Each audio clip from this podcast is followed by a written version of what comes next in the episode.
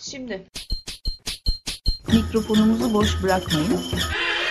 Şimdi başlıyoruz. Radyo Bienal. Nasıl camdan cama? Camdan cama yemek tarifleri. Hangi yemek tariflerini alıp veriyorsunuz mesela birbirinize? Kek tarifi alıyoruz. Baklava tarifi almıştık. Sonra ben bir arkadaşım... İplikleri bir araya gelir, çoğalır, ayrılır, gürültülü bir zirveye ya da nihai bir düğüme ulaşmadan yer yer kesişir. Hazırlayan ve sunan Zeyno Pekünlü. Pazartesi günleri 15.30'da Açık Radyo'da.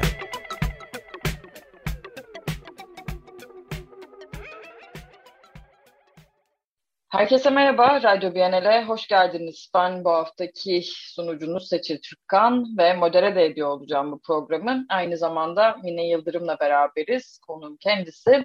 E, kenti hayvanlar üzerinden okuyacağız diyebiliriz bir bakıma. Bu böyle bir parantez olsun burada ve Mine hoş geldin. Hoş bulduk. Merhaba Seçil. Ee, teşekkürler konuk olduğun için sen de. Ee, aslında böyle çok çok keyifli bir konuyu konuşacağız. Ee, ama senin de müsaaden olursa biraz senden bahsetmek isterim bu bağlamı. Hem biraz daha açacak bir şey olması için hem de e, dinleyenlerin kafasında yer etmesi için.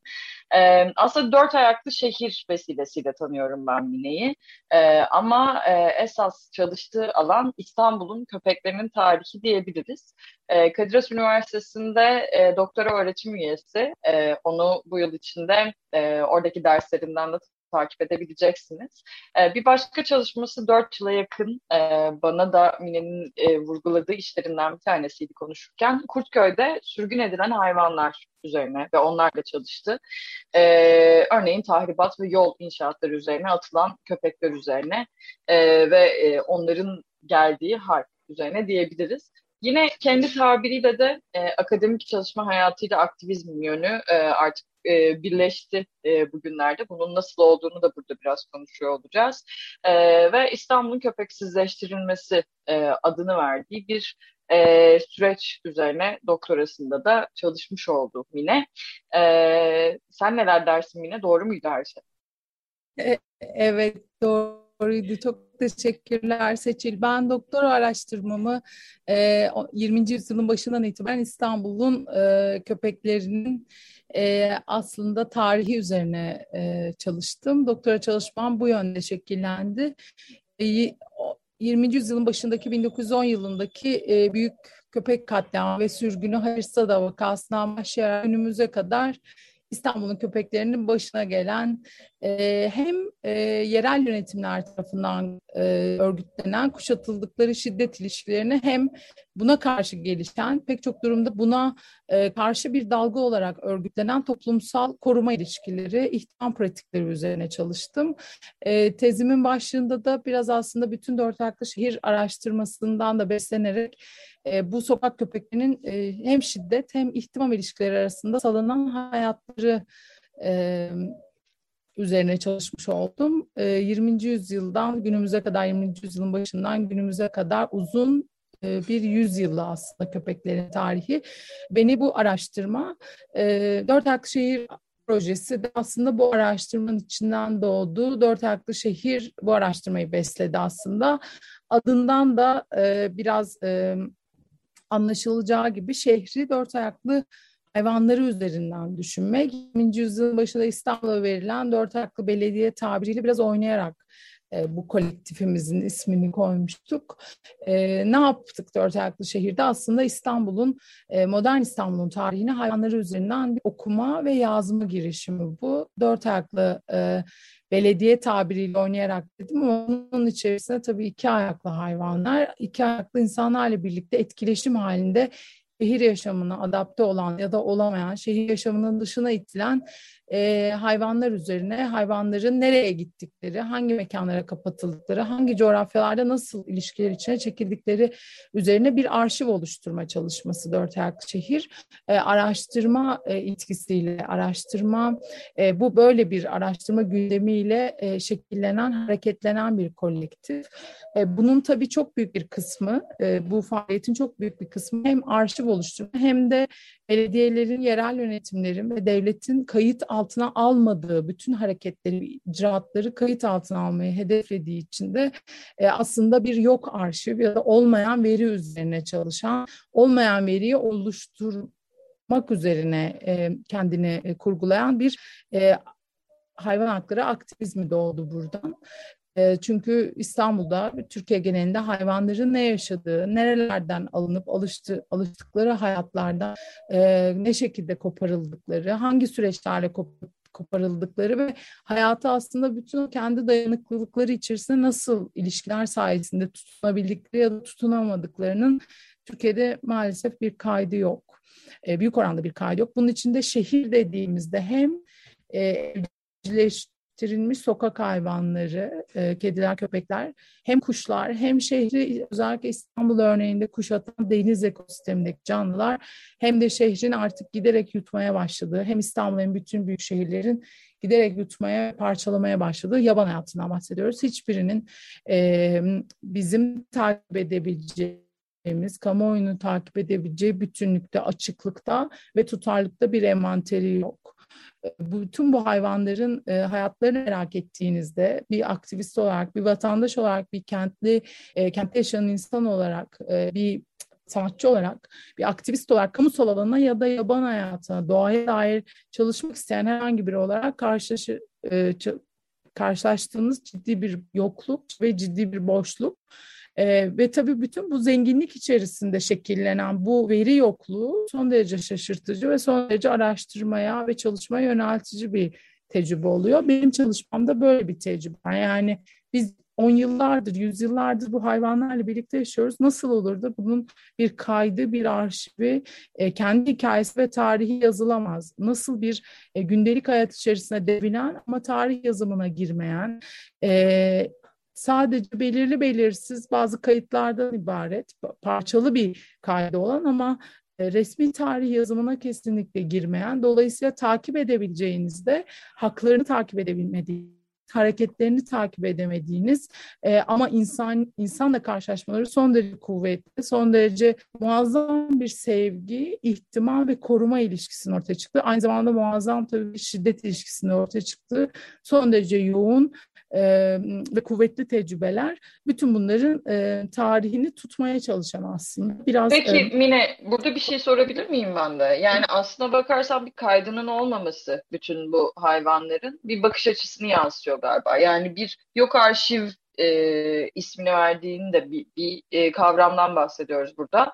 E, bu yok arşiv bize tam olarak neyi gösteriyor, gösteriyor oluyor? Yani resmi e, kayıtlarda bu yok arşiv üzerinden gidiyor olmaya çalışmak meselesi. Bu bize elbette söylediğin çok doğru, kesinlikle katılıyorum. Bu bize bir e, siyasi bakış açısını gösteriyor. Her zaman hayvanlar özelinde devletin e, eğer bu kentsel kamusal alanlarda dolaşan sokak hayvanları ise yaşayan sokak hayvanları yasal sorumlu olan belediyelerin, yaban hayatıysa bakanlıkların, e, devletin bu hayvanlara yönelik politikalarının her zaman bir izlenemezliğini, bir karanlıkta kalmışlığını ve şeffaf olmamasını anlatıyor elbette. Çünkü kaydı olmayan, envanteri tutulmayan, arşiv olmayan her varlığın e, çektiği acı, e, maruz kaldığı şiddet, yaşadığı tecrübenin e, hakkını, hesabını e, soramıyorsunuz, tutamıyorsunuz. Bunun yaşadığı, e, bu canlıların yaşadığı yaşadıkları e, bir e, kayıda ve tarihe dahil olmuyor. Bütün bunların bir bilinmezlikte, karanlıkta ve enformel ilişkiler içerisinde tutulmasından bahsediyoruz. Bu elbette Türkiye'de yerleşmiş bir siyaset. Yani enformel olanın enformel şekilde, kayıt dışı şekilde olanın formalleştirildiği e, bir şekilde mevzuat haline geldi. Gündelik pratiklerin bir şekilde kanun haline geldiği bir süreçten bahsediyoruz. Şimdi bunun e, iki tarafı var aslında. Bir paranın iki yüzü gibi birbirinden ayrılmaz iki, iki şekilde düşünmemiz gerekiyor. Bir tanesi devletin bunu şeffaf bir şekilde örgütlemediği bir hayvan yönetimi bütün bu alanda kurulan şiddet ilişkisi tabii ki maalesef Türkiye'de e, çok böyle belirgin koruma örneklerinden bahsedemiyoruz. Ama bir diğer tarafı bu devletin pratiklerinden kaçarak biraz da bu e, keyfi uygulamalardan kaçarak örgütlenen gündelik e, koruma ilişkileri aynı zamanda da şiddet ilişkilerinden bahsediyoruz. Hem koruma ilişkileri yani belediyenin örneğin sokak köpeklerini kitlesel halde toplayıp şehrin meka kamusal mekanlarından uzaklaştırıldığı bir yerde e, pek çok hayvansever e, şehrin dışına çıkıp işte bu kuzey ormanları parçalanan ekosistemleri, Kısırkaya tarafları, bütün Belgrad ormanlı, e, şehrin güneydoğusunda, İstanbul güneydoğusunda Kurtköy'den başlayarak bütün Gebze kırsalına kadar uzanan yerde hayvanseverlerin köpek beslemeleri örneğin bu keyfilik kayıt dışı uygulamanın karşısında örgütlenmeye çalışan bir gündelik pratik. Aynı zamanda ikinci tarafı maalesef hikaye çok da gül bahçesi değil. Devletin cezasız bıraktığı şiddette yine aynı keyfi uygulamaları cezasız kaldığında şiddet ilişkilerinin ürediği ortamda Türkiye'de hayvana yönelik şiddetin toplumsal bireysel olarak örgütlenen şiddetin de cezasız kaldığını görüyoruz. Bütün gündemdeki Türkiye'deki hayvan hakları yasası da e, hala Türkiye'de 2004 yılında çıkan hayvanları koruma kanunu bir hayvan hakları yasasına yani hayvanların yaşam haklarının korunduğu ve hayvana yönelik şiddetin cezasız kalmadığı bir yasal düzenleme mücadelesini örgütlüyor. Bugün Türkiye'de hala biz hayvana yönelik şiddet cezasız ve Türkiye'de hala e, buna karşı örgütlenmeye çalışan bir hayvan hakları mücadelesi var. Geldiğimiz nokta e, yine bu e, kayıt dışılığa, keyfiliğe, hayvana yönelik şiddete, cezasızlığa karşı e, adalet talebi, hayvanın hakkına ve bir tür çevresel adalet talebi içerisinde, çevre hakkı içerisinde, doğanın yaşam hakkı içerisinde hayvanların da yer almasına yönelik bir talep. Peki Mine 1910'dan e, itibaren mi izlemeye başladın bu süreci sen yoksa çok daha öncesi var mı? Yani 1910'da e, hayırsız da sürgünü e, meselesi var. Senin de konu edindiğin. E, öncesinden itibaren mi başlıyorsun yoksa bugüne mi geliyorsun? Yani bu bu, bu, bu sürecin içinde yani bu soruya ek olarak bu sürecin içinde e, sence hangi dönemden itibaren yönetimlerin e, bir manada bakış açısının değiştiği ve bir tık daha ciddiye aldıklarını gördüğün bir dönem geliyor? Ya da öyle bir dönem var mı? Yani hala bugün biz e, hayvan hakları yasası için mücadele ediyoruz dediğimizde e, bu sürece kadar döşenen o taşlar yani bir kimliksizlikten, e, bir yok saymaktan e, bir ha varlar biraz daha dediğimiz dönem bu e, şehirleşme, modernleşme çabalarıyla da birlikte okunabilir belki. Sen daha iyi yorumlarsın. E, öyle bir dönem var mı gözüne çarpan? Nereyi söylersin? Evet, e, bu uzun 20. yüzyıl dedim yani bu sokak hayvanlarının uzun yüzyılı tabii ki bir kesit yani benim doktora araştırmamda odaklandığım kesit 1910 yılından başlayarak bugünümüz güne kadar, günümüze kadar anlattığım bir hikaye. Bunun öncesi de var tabii ki. Nasıl İstanbul'da e, ben köpeklerle çalıştım. İstanbul'un, köpekli İstanbul'un tarihi tabii ki çok e, uzun yüzyıllara dayanıyor. E, yüzyıllardır şehirde yaşayan hayvanlardan bahsediyoruz. Sokak hayvanları hem kediler hem köpekler. Ama 1910 yılı yani senin bahsettiğin gibi e, aslında İstanbul'da modern belediyeciliğin yavaş yavaş kurulmaya başladığı, yerel yönetimin, e, belediyeciliğin kurulmaya başladığı dönem sokak hayvanların kaderi içinde bir e, kırılma noktası teşkil ediyor. Şimdi 20. yüzyılın erken 20. yüzyıl tarihi için bu bir kırılma. 1910 yılı büyük bir kırılma. Neden? Çünkü ilk olarak örgütlenen yerel yönetim eliyle örgütlenen Çiçeği Burnu'ndaki İstanbul'daki 6. Daire belediyenin örgütlediği büyük bir ve İttihat Terakki e, hükümetinin örgütlediği meşrutiyet döneminin ilk büyük soykırımlarından bir tanesi aslında. Bütün bu e, 20. yüzyılı açan, e, burada soykırım ifadesini çok dikkatle kullanmak gerekiyor. 20. yüzyılı açan, başlatan ilk büyük kitlesel kıyım e, hem yerinde öldürme hem büyük bir tehcir yoluyla yani mekansal bir sürgünle e, yerinden kopararak, yerinden uzaklaştırarak, sürgün ederek öldürme tecrübesi örgütlü ve kitlesel. Dolayısıyla tarih içerisinde, hayvanların tarihi içerisinde bir kırılma.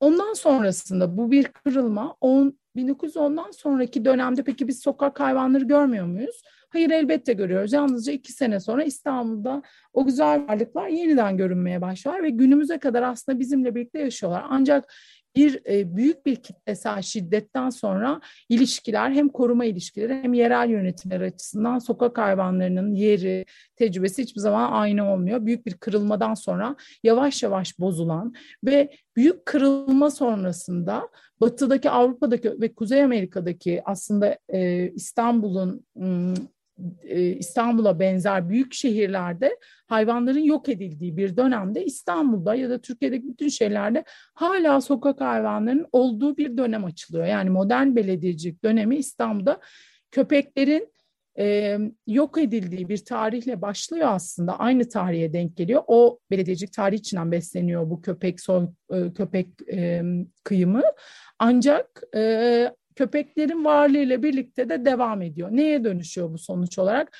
batıdaki şehirlerin aksine yani tamamen sterilleştirilen, tamamen hayvansızlaştırılan şehirlerin aksine İstanbul hayvanlı bir şehir olarak modern e, bir şehir olmaya, büyümeye devam ediyor. Bugün hala nüfusu 25 milyona yaklaşan doğal büyüme sınırlarını, ekolojik sınırlarını çoktan aşmış olan ve derhal durdurulması gereken bir şehirde biz hala giderek azalsa da binlerce hayvanla yaşıyoruz. Peki 1910'dan günümüze kadar ne oluyor? İşte orada bu tarihin e, bana göre eşitsiz, mekansal olarak da eşitsiz bir gelişimini görüyoruz. Bazı semtlerde hayvanlar daha korunaklı, daha iyi hayatlar yaşarken bazı semtler özellikle İstanbul'un çeperlerinde e, belediyelerin e, merkezden, mer İstanbul'un merkezlerinden toplayıp attığı e, köpeklerin hayata tutunduğunu görüyoruz. Örneğin 100 yıl boyunca işte Kadıköy, Moda, Cihangir, Nişantaşı Şişli gibi semtlerde e, köpeklerin biraz daha müreffeh bir hayatını çünkü bu bölgelerde aslında hayvan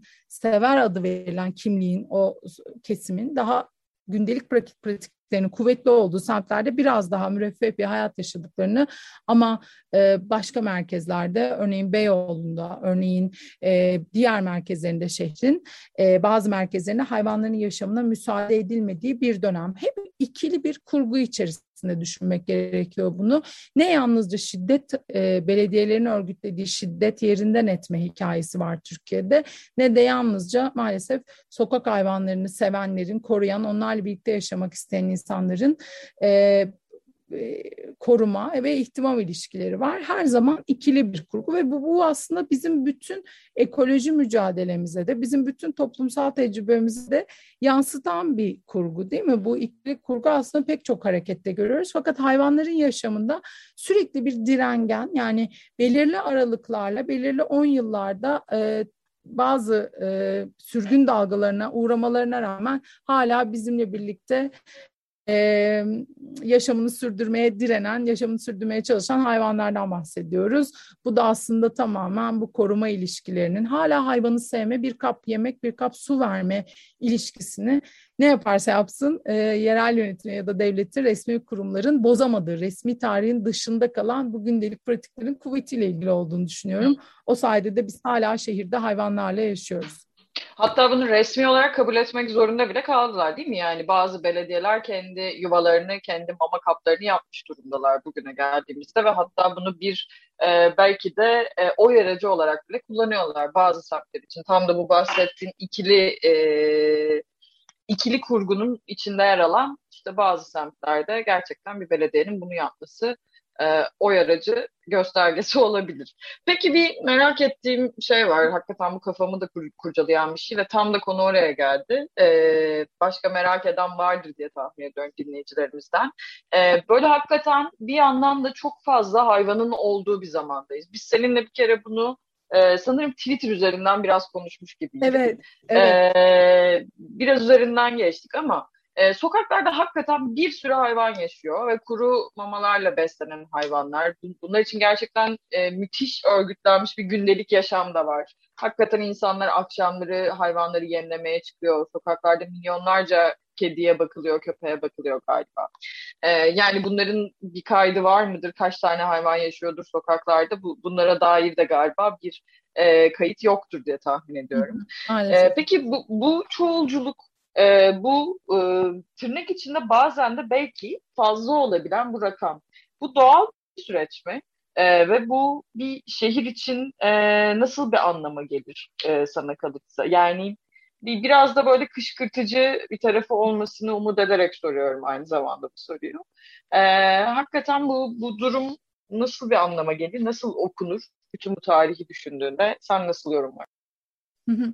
Şimdi evet bu hakikaten çok düşünce için çok kışkırtıcı ve çok önemli bir soru. Çok teşekkürler. Burada İstanbul'da özellikle İstanbul'da neden Türkiye nüfusunun dörtte biri sanıyorum hayvan nüfusunda dörtte birinin yaşadığı bir şehir olabilir. Maalesef bir kayıt yok ama 2017 yılında Büyükşehir Belediyesi'nin resmi kaydına göre 140 bin sokak köpeği yaşadığı böyle bir rakam e, var elimizde. E, yaklaşık doğru olabileceğini ama giderek de azaldığını düşünüyorum. Şimdi neden azalıyor? Bütün bu e, besleme, koruma, hayvanları yaşatmaya çalışma, e, zenginliğine, çoğulculuğuna rağmen neden azalıyor? Burada giderek daha sistematik hale gelen bir tür e, hayvanı yaşatmamaya yönelik. Doğrudan öldürme olmasa da yaşatmamaya yani ihmal, bakımsızlık ve yaşamını kolaylaştırmamaya, yaşamını korumamaya yönelik resmi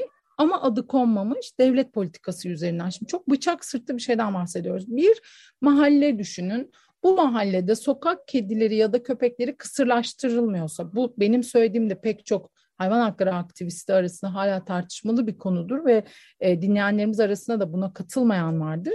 Ama bir kendi düşüncemi söylemem gerekirse bir mahallede, bir yerelde, bir e, herhangi bir ölçekte, bir şehirde bu sokak hayvanı yönetimi, popülasyon idaresi yani yaşatmaya yönelik iki temel hareket. Birincisi aşılama, bu hayvanların şehir yaşamına adapte olabilmesi için aşılama, ikincisi kısırlaştırma. Bu iki e, hareket yapılmadığında, iki düzenlemeye tabi olmadığında bir yerdeki sokak hayvanı sayısının önce eksponansiyel bir şekilde, kontrolsüz bir şekilde arttığını, sonra da hızlı azaldığını görebilirsiniz. Bunu her ölçekte görebilirsiniz. Çünkü aşılanmayan ve kısırlaştırılmayan yani temel bakımı yapılmamış hayvan, burada bahsettiğim e, pek çok hayvan hakları aktivistinin karşı çıkacağı, çıkabildiği nokta da bu. Yani bir devletin, modern devletin hayvan bedeni üzerindeki müdahalesinden bahsediyoruz aşılama ve kısırlaştırma derken.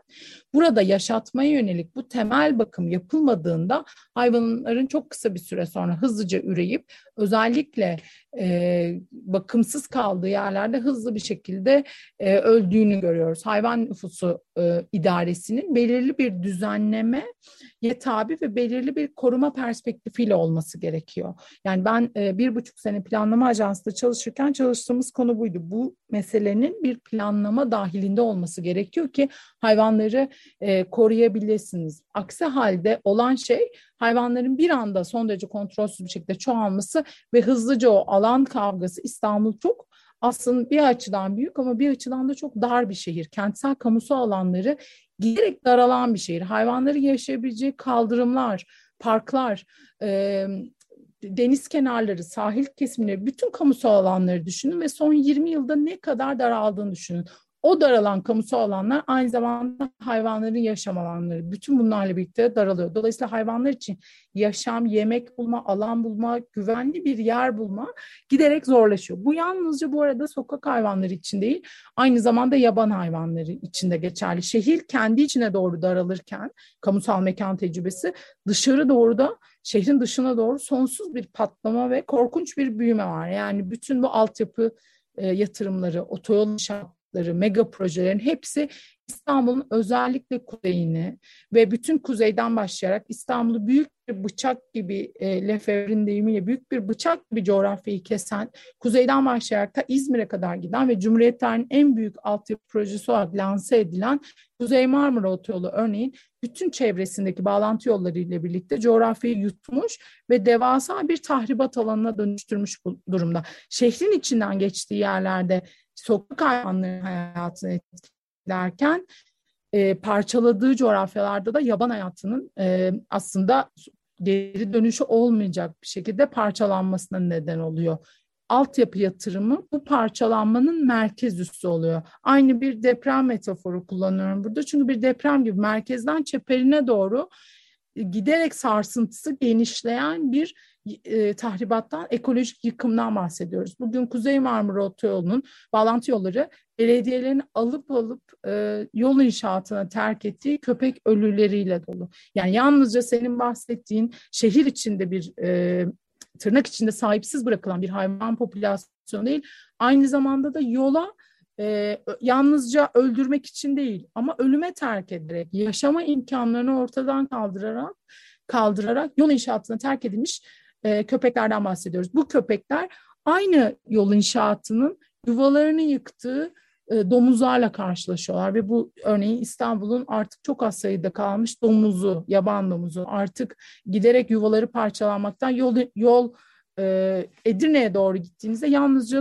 e, yollarda köpekler görmüyorsunuz. Araba çarpmış tilkiler görüyoruz, domuzlar görüyoruz, sincaplar görüyoruz. O bütün o İstanbul faunasının bütün zenginliğiyle aslında parçalanmakta olduğunu biz görüyoruz. Bu yol inşaatını da aynı zamanda muazzam bir arayüze yani yabanla şehrin, yaban hayatıyla şehrin karşılaştığı bir e, inanılmaz hüzünlü, acıklı ve e, kuvvetli bir arayüze çeviriyor bu. Bunu en son bunun şiddetini tabii ki son orman yangınlarına gördük. Yani yalnızca İstanbul'da değil, bütün Türkiye'de şehir ve yerleşim, yaban hayatına yani ormana doğru aslında yaban hayatıyla şehir yaşamının arasındaki tampon bölge hem yabanı hem şehirde bizleri koruyan tampon bölge ormanlar. Türkiye'nin pek çok şehrinde böyle.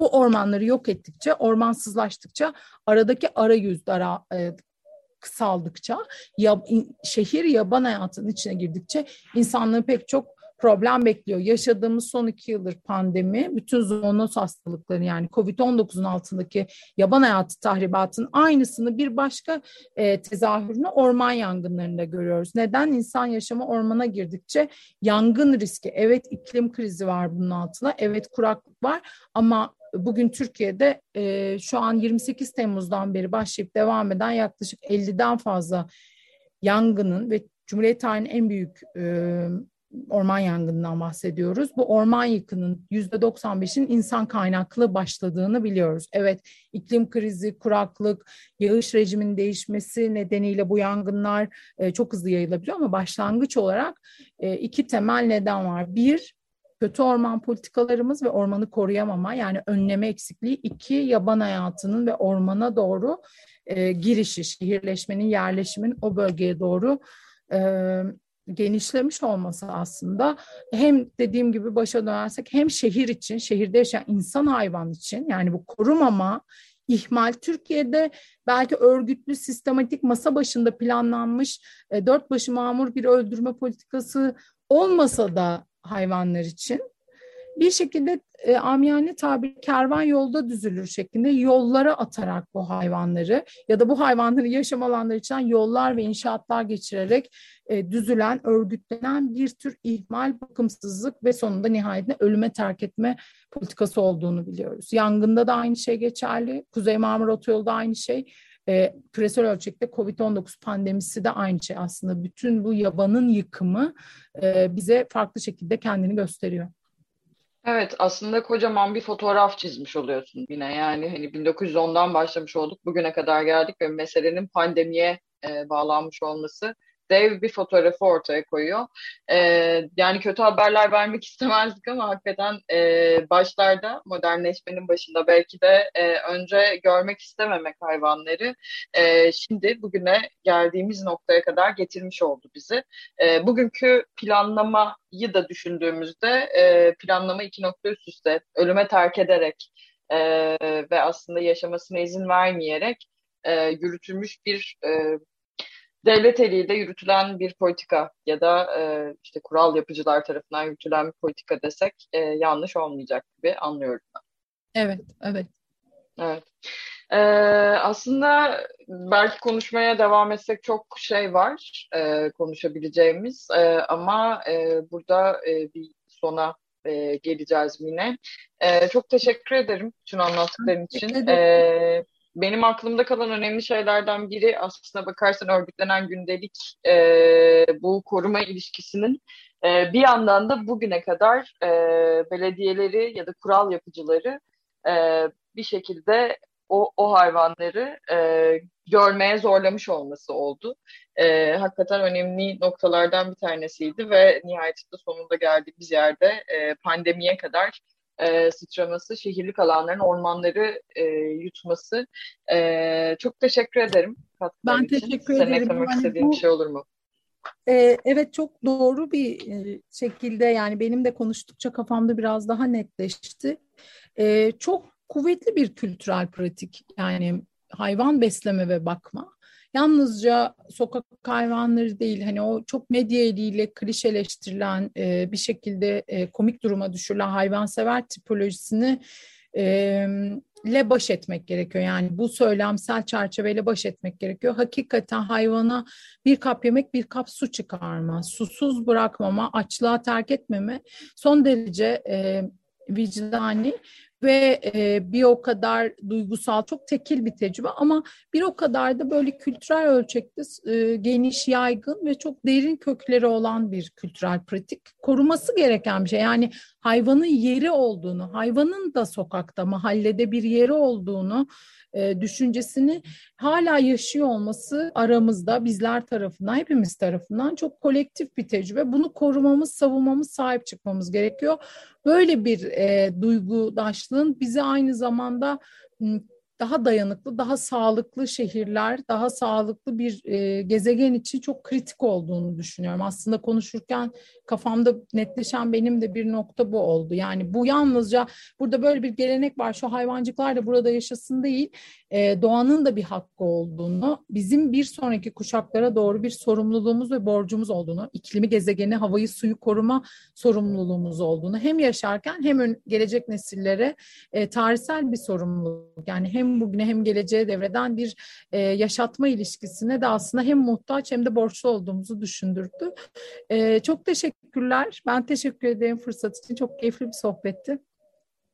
Benim için de öyleydi Mine. Ben de çok teşekkür ederim ee, konuştuğun, katıldığın için ve bütün katkıların için hakikaten. Benim için de çok keyifli bir sohbetti bu. Ee, ve burada bitiriyoruz Radyo Bienal'in bu programını. Ee, ben Seçil Türkkan, konuğum Mine Yıldırım'dı ee, bugün. Bizi dinlediğiniz için teşekkürler. Yine görüşmek üzere diyelim sevgili Açık Radyo dinleyenleri. Şimdi hoşçakalın. Hoşçakalın.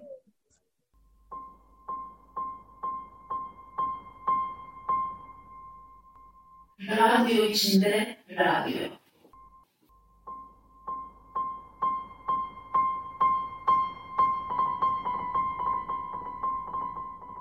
Hazırlayan Oda Projesi.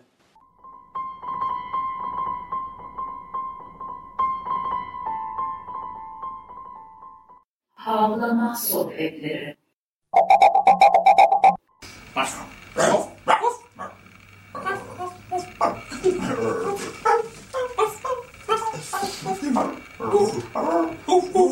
world.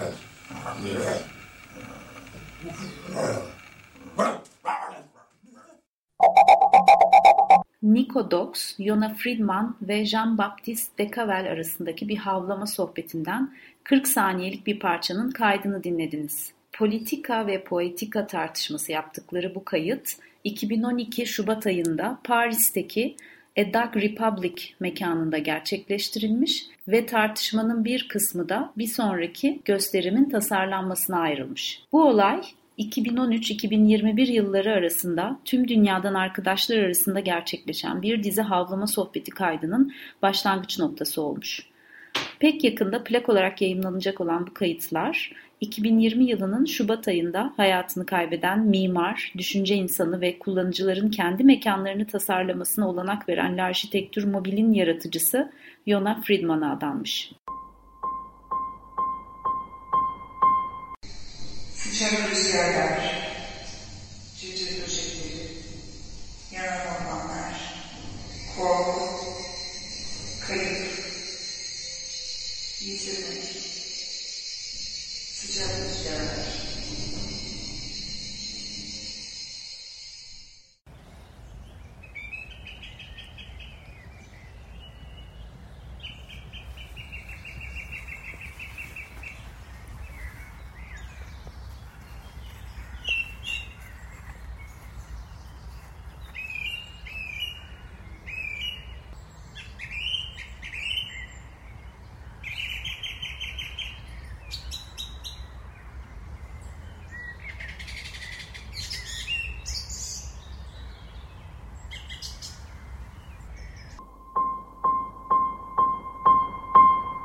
Haftanın sorusu Mahremiyet ve görünmez ev içi emek arasında nasıl bir bağlantı vardır?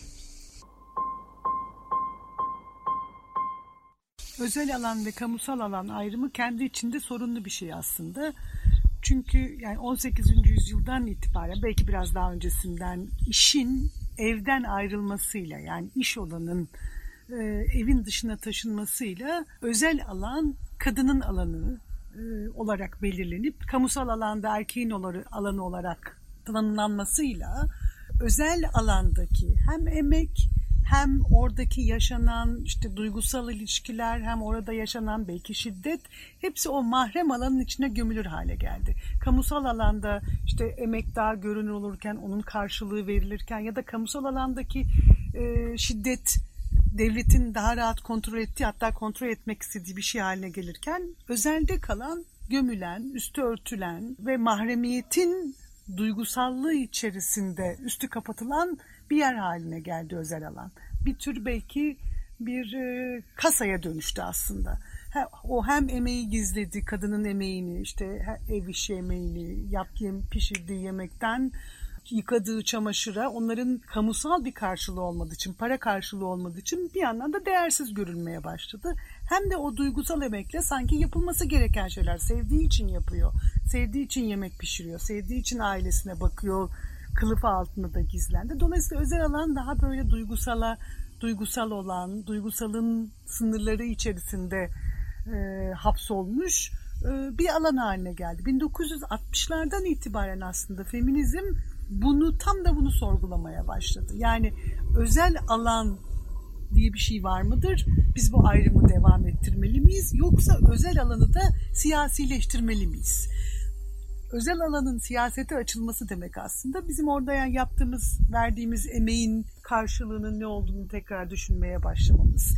Ne bileyim orada görülen şiddetin de hayır duygusallığın içerisinde gömülü olan karı koca arasında olur canım denmeyecek bir şey olduğunu Belki çocuğa yönelik şiddetin olur mu? Yani anne çocuğuna istediğini yapar, baba çocuğuna istediğini yaparın ötesinde korunması gereken, onun da korunması, onun da üzerinde düşünülmesi gereken bir e, yer olarak çıkarıyor ortaya. Dolayısıyla bu ayrım 1960'lardan sonra sosyal bilimler içerisinde de özelin sınırı nedir, kamusal nerede başlar, nerede biter ve belki de bu ayrım kendi içinde anlamlı mıdır sorgulamasını da beraberinde getiriyor. 101.7 101.7 Ev mahrem, korunaklı, sakin. Ev kapısız, penceresiz, bitimsiz. Ev her gün birbirinin peşini kovalayan eşler şarkısı. Ev güzel yemek, temiz çamaşır kokusu. Ev uyku. Ev yapamadıklarının çokluğu. Ev mahrem, ev yürümez.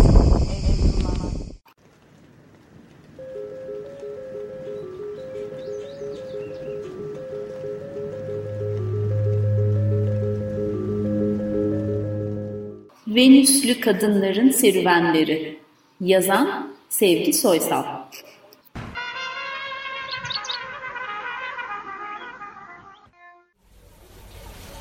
Üçüncü erkek. Bilmez miyim? Sağ olsun iyi adamdı. Merhumla bir Ramazan günü o oruçlu ben oruçlu satranç oynayalım dedik. Ama ne mümkün. Şah derim mızıklar, kraliçe derim kavga çıkarır. Yine şah derim ağlamaya başlar. Ne diyordum sağ olsun rahmetli. Sonra da sağa sola satrançta çanına ot tıkadım demiş benim için. E yani bu kadar olur. Pek hoş adamdı rahmetli. Birinci kadın. Ah benim ukala, iddiacı, inatçı, mızıkçı duraklar. Affedersiniz öğretmenim karıştırdım. Ah benim hızlı, samur saçlı, hurma dudaklı, ekmek beyazı tenli, sırma kaşlı, salça yanaklı kocacığım. Birinci erkek. Kocası hastanede ölen kadın. Birinci kadın. Benim, benim. Aa, bu adam ben de ölmeden rahat etmeyecek. Birinci erkek, ölünüzü bugün öğleden sonra gömülmek üzere saat 5 ile 6 sularında teslim almazsanız iş bu muamele 10 numarada muhkim yönetmeliğe göre ve memurun kanunu 135. madde muahecesinde taraflar dinlenmiş 3 yatak odası bir hela bir mutfaktan ibaret mülkün kira kanunu 00'a göre kirasının 3 günde 300 lirayı tecavüz etmemesi iltizam eder ki kocanızı bugün defnedebilmek üzere çıkarmazsanız kendileri yönetmeliğimizin aslında işlemeyen 10. maddesi hükmünce Venüs tıp ilminin emrine verileceğinden Birinci kadın. Aa durun rica ederim. Yalnız muamele için ne yapmam gerektiğini Birinci erkek bir nikah kağıdı, bir babalık varakası, bir kimsiniz kimliği, bir kafa cüzdanı, bir ayak kağıdı, bir iyi hal sureti, bir ölüm ilmu haberi. Birinci kadın. Ayol kocamın öldüğünü hastane bildirdi. Ölüsünü verme için ilmi haberi ne yapacak? Birinci erkek. İşte öyle. Nizam nizamdır ve nizamlar karşısında boynumuz bir armut sapıdır. Erkekler soldan çıkar. Bu nizamlara göre her ne kadar hasta canı isterse hastanede ölebilirse de teslim muamelesi için gerekli ilmi haber Venüs baş muhtarlığından alınır. Birinci kadın. Peki ama muhtarlık ne bilecek kocamın öldüğünü? Birinci erkek. Çok basit. Hastaneye gidersin. Müracaat memuruna de ki benim kocam bu hastanede öldü dersin. Her ne kadar o sana bana ne diyecekse de aldırma. Nöbetçi doktoru telefonla çağırın de. O seni başhemşireye bağlar. Sen başhemşireye size önemli bir emanetim var diyerek başhemşirenin danışma memurunun gönlünü etmesini sağlarsın. Merdivenleri çıkar ve hastanenin bütün kapılarını açıp kapayarak kocanın odasını bulursun. Hemen yere çömelerek uluya uluya ağlamaya başla ki herkes başına toplansın. Sana lütfen evinize gidin hanımefendi derlerse ölüm raporu olmadan şuradan şuraya gitmem dersin. Ve raporu alarak muhtarlığa götürürsün ve oradan alacağın ilmi haberi yine hastane müracaat memuruna. Birinci kadın. Ay yine müracaat memuru. Birinci erkek. Elbette. Önce müracaat, sonra mülakat, sonra müştemilat, sonra müfredat memurlarına tasdik ettireceğin bu kağıtla ve yanında getireceğin çinko tabutla. Birinci kadın. Çinko mu? Birinci erkek. Elbette. Ölü nakliye nizamına göre ancak çinko tabutla. Birinci kadın. Ama ben tahta tabut. Birinci erkek. Olmaz. En iyi ölü nakliyatı çinko tabutla mümkündür. Fonda reklam müziği. Erkekler bir çinko tabutu taşıyarak girerler. Müzik kesilir. Erkekler tahta çürür, çinko çürümez. Müzik. Erkekler çinko tabutla gömülen bir daha dirilmez. Müzik. Kadınlar çinko, çinko, çinko tabutları kadın erkek tabutun çevresinde kümelenirler. Kadınlar koro halinde ağlarlar. Bilge kadın. Soldan girer. Niçin ağlıyorsunuz Venüsüller?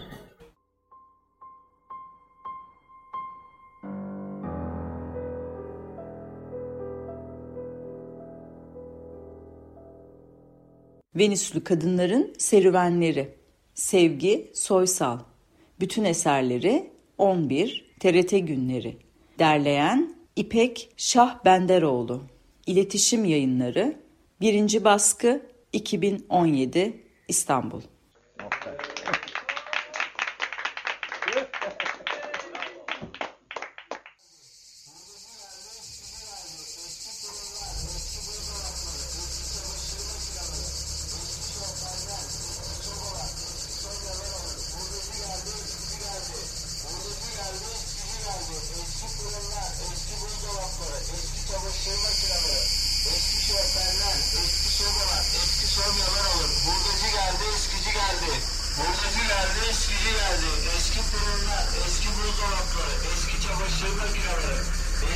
defterler, eski sobalar, eski sonralar alır. Vurducu geldi, sizi geldi.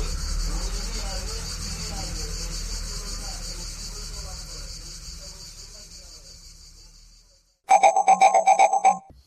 İnsan neden elinde olan şeylerin değerini bilmiyor?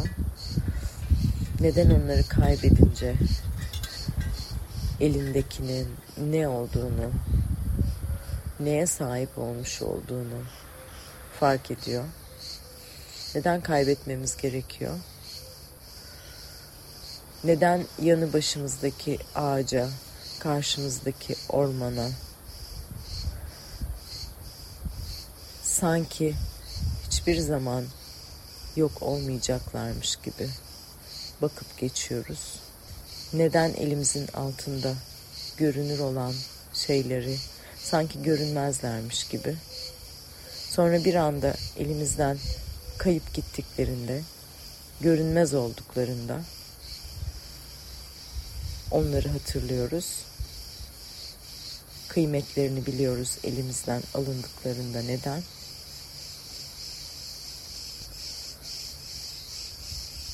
Neden önce kendimizi, elimizi, kolumuzu, gözümüzü, saçımızı, başımızı, her bir yanımızın kıymetini bilmiyoruz ve kendimize bir şey olduğunda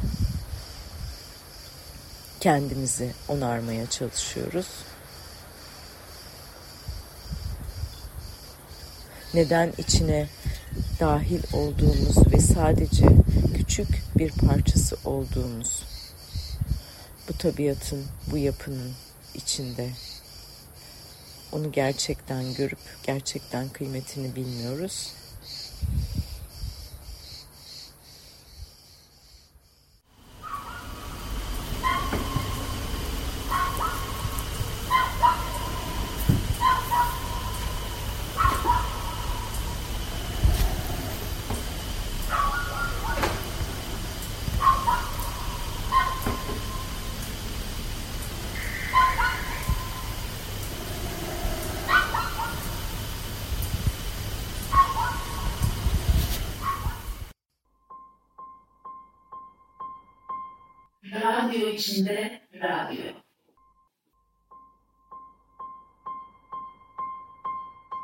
Hazırlayan Oda Projesi.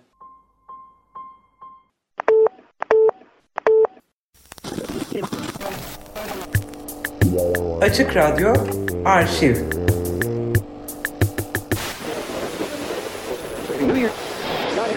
Merkezi İzmit'te olan ama tarihinde en büyük depremlerinden biri olarak kayda geçen bu depremde altın saatleri yaşamakta olduğumuzu düşündük. Ee, Radyodaki ve bütün çevremizdeki arkadaşlar olarak ve bundan yani toplumsal büyük bir belayla karşı karşıyayken hepimiz bunun da bir e, çeşit toplumsal avantaja dönüştürülebilmesinin yollarını da hepimiz bir mecra üyesi olarak değil sadece bu ülkede yaşayan, bu şehirde, bu kentte yaşayan insanlar, sivil vatandaşlar olarak neler yapabileceğimizi düşünerek belki de biraz gecikmiş olarak ama şunu da çok önemli belirtmek gerekiyor. Altın dakikalar ya da altın saatler ya da altın saniyeler yaşanan bir durumdayız. Yani henüz kurtarma çalışmalarının tam ortasındayız ve her kaybedilecek saniyenin büyük bir kayba yol açması durumu var. Onun için de biz mesela Beyaz Nokta Vakfı'ndan Tınaz Bey'le de bir araya gelerek yönetim kurulu üyelerimizden de e, Gürhan Ertür ve Aykut Köksal'ı da yanımıza alarak bu saniyeler kaybedilmemesi gereken saniyeler içinde sağduyunun gerektirdiği paniğe kapılmadan neler yapılması gerektiği konusunda çeşitli diğer radyo ve televizyon yani çeşitli medyalar medya kuruluşlarıyla da iletişim haline geçerek acilen yapılması gerekenler konusundaki içimizden geçenleri biraz derli toplu olarak size sunmaya karar verdik. Onun için de böyle bir değişiklik var. Bir sürede bu değişik format içinde de zaman zaman karşınızda olacağız. Açık Radyo Arşiv